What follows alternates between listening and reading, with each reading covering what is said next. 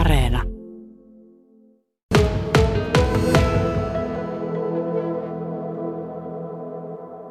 Täällä sitä ollaan Pyhän Mikaelin kirkossa Keminmaassa ja tässä se lepäilee tämän talon oikeastaan kuuluisin henkilö, Rungius muumio, kirkkoherra Ari Rautakoski.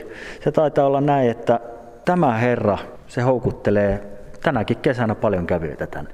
Kyllä se tämä herra houkuttelee ja hänhän on tietysti minun edeltäjäni tuosta vuosisatojen takaa ja, ja tuota, kyllä se ihmisiä kiinnostaa edelleen, mutta kyllä mä uskon, että tämä pelkästään jo tämä kirkkokin sinällään kiinnostaa. Kiinnostaa, että tämä on kuitenkin niin, niin vanha ja perinteinen hieno kirkko, niin luulisin, että sekin kiinnostaa. Hei, mitenkäs se Ari nyt on, kun Rungius tiedetään kyllä tässä Merilapissa ja varmaan Lapissakin monin paikoin, mutta kerrataan vielä vähän, että minkälainen, minkälainen historia tällä kirkkoherralla on?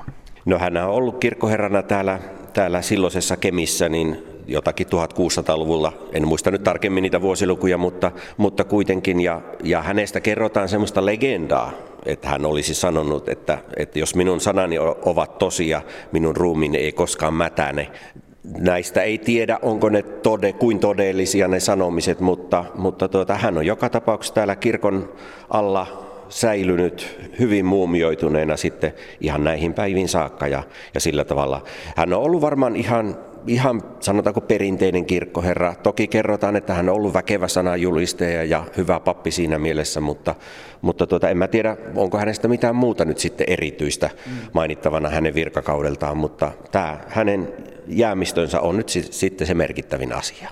Hän on muuten kotoisin Loimaalta, Ryngön ratsutilalta ja sieltä sitten tullut tänne Keminmaalle. Ja tosiaan kun sanoit tuossa, että hänestä on monenlaista legendaa, niin tämä mädäntymätön ja muumioitunut ruumis löydettiin tästä kirkon lattian alta isonvihan jälkeen seitsemäntoistasadan luvun alussa.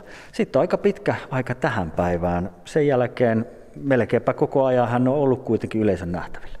Kyllä, näin on. Ja tämä arkku, oliko tämä nyt viides arkku vai mitähän se on, että arkut on ympäriltä lahonnut tai kärsinyt niin paljon, että niitä on vaihdettu, mutta hän on säilynyt, säilynyt hyvässä kunnossa. Ja tässä on ilmeisesti tässä kirkon lattian alla ollut hyvin otolliset olosuhteet sitten, että tämä on säilynyt tämä, tämä ruumis. Ja mehän kyllä tiedetään se, että siellä on edelleen jopa parempia, paremmin säilyneitä ruumiita tuolla kirkon lattian alla, alla, mutta ne eivät ole tietenkään näkyvissä, että pidetään se hautarauha kuitenkin, kuitenkin edelleen olemassa ja hänenkin annetaan toki levätä tuolla ihan rauhassa sitten.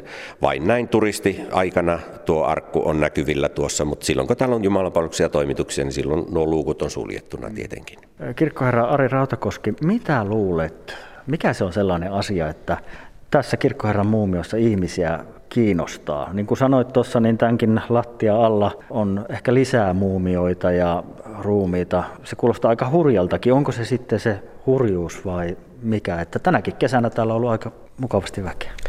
No kyllähän se varmaan se hurjuuskin on ja ehkä nuoria ihmisiä kiinnostaa se, mutta onhan tämä hyvin ainutlaatusta. Eihän meillä Suomessa näitä muumioita, mä en tiedä onko niitä juuri muita tälleen ainakaan näkyvillä. Et meillähän monilla tulee mielikuva niistä Egyptin, Egyptin muumioista ja, ja, ja tuota, ehkä nämä Nämä elokuvat sun muut on, on sitten ruokkinut ihmisissä tämmöistä, tämmöistä tuota muumioinnostustakin, ainakin nuoremmissa ihmisissä. Ja, mutta että, mä luulen, että monia meitä aikuisia niin historia viehättää sinällään ja onhan se hienoa nähdä, nähdä niin kuin ihan aitoja, aitoja muistoja tavallaan tuolta tuhatkuusisataaluvultakin saakka. Että, että kyllä tässä se historiapuolikin on, on se, mikä kiinnostaa varmasti ihmisiä. Mitenkäs Rungius on muuten säilynyt? Tässä kun katsotaan lasin läpi, niin muumioksi vaikuttaa erittäin hyvä kuntoiselta. Toinen käsi on ilmeisesti lähtenyt joskus irti, mutta miltä se vaikuttaa? Pystytäänkö tämmöiselle muumiolle edes tekemään enää tässä vaiheessa mitään korjaustöitä?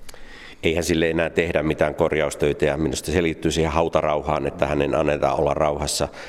Tuo toinen käsi on hävinnyt joskus aikojen saatossa, siitäkin on monenlaista legendaa, kerrotaan, että saksalaiset ovat tanssittaneet häntä ja se on siinä irronnut, mutta mitä todennäköisemmin se on irronnut paljon paljon aikaisemmin. Ja tätä muumiotahan tutkitaan tavallaan koko ajan ja siitä on aika tarkat tutkimustulokset olemassa. Viime kesänä muistaakseni julkaistiin uusin kirja hänestä ja hänestä tiedetään aika paljon, paljon sitten esimerkiksi sairaustietoja hänestä ja, ja monenlaista muuta. Ja vaatetuksesta on pyritty tutkimaan tuossa pinnassa, on pikkusen jäänteitä niistä vaatteista, mitä hänellä on ollut tuossa kuolinvuoteellaan päällä ja sillä tavalla, mutta kyllähän tämä kärsinyt on, on aikojen saatossa.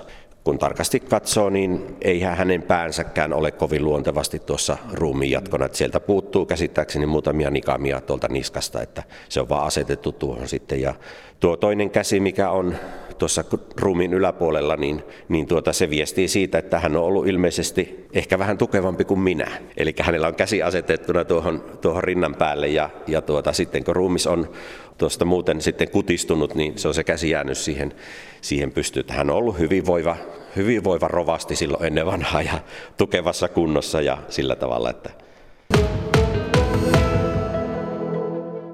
Jatketaan tätä Keminmaasta, Pyhän Mikaelin kirkosta. Tuossa äsken juteltiin kirkkoherra Ari Rautakoski tästä Rungius-muumiosta, mutta itsessään jo tämä rakennus, niin tämä on ihan valtavan mielenkiintoinen historiallinen paikka. Milloinkas tämä oli muuten rakennettu? Siitä on ollut monenlaista tietoa. Mikä on se oikea? Kyllä, siitä on monenlaista tietoa ja nyt on harmillista minusta se, että monilla nettisivuilla, esimerkiksi näissä matkailusivustoilla kerrotaan, että tämä kirkko olisi rakennettu tuhatviisisataakaksikymmentäyksi, mutta tämä tutkija tohtori Markus Hiekkasen tarkat tutkimukset kaikista suomalaisista keskiaikaisista kivikirkoista niin on, on osoittanut sen, että ilmeisesti tämä runkohuone on rakennettu tuhatviisisataaviisikymmentäluvulla. Sakasti on mahdollisesti vanhin osa tätä kirkkoa, se on rakennettu tuhatviisisataakolmekymmentäluvulla arviolta. Ja sitten tuo asehuone, tuo eteinen, minkä läpi tänne tullaan, niin se on taas nuorempi, se on tuhatkuusisataaluvun materiaalia. Ja itse asiassa vanhin osa tästä kirkosta taitaa olla tuo etuovi tuossa. Tuossa, josta ilmeisesti löytyy se vuosiluku tuhatviisisataakaksikymmentäyksi tai muuta, mutta se ovi on todennäköisesti ollut, ollut vielä vanhemmassa kirkossa. Meillä on ollut täällä Keminmaalla Valmariniemessä ainakin kaksi puukirkkoa aikaisemmin ja voi olla, että osa näistä meidän puuveistuksista, mitä täällä on, niin on peräisin myöskin sieltä Valmariniemen kirkoista, koska ne on todistettavasti vanhimmat on tuhatkolmesataaluvulta muistaakseni lähtöisin näistä, näistä patsaista, niin, niin tuota, on täällä tämä historia todella hienosti läsnä. Se näkyy näistä seinistä, ne on kyllä, ja siis nämä kattomaalaukset. Mä oon ennenkin ihastellut näitä puukattoja, tommoset mustat maalaukset, todella, todella hienoja. Mutta näin se on, että niin kuin sanoit, niin vielä ei ole viisisataavuotisjuhlavuoden aika tänä vuonna.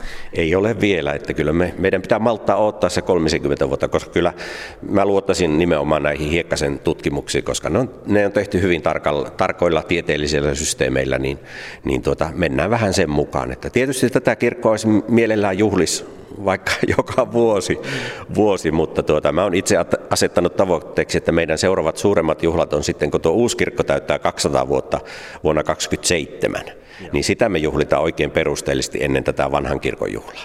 Mennäänkö, Ari, ulospäin? Täällä on mukava kaikukin, en tiedä kuinka paljon se häiritsee tätä meidän äänitystä, mutta astellaan tästä tosiaan. Tuossa on tämä komea vanha ovi.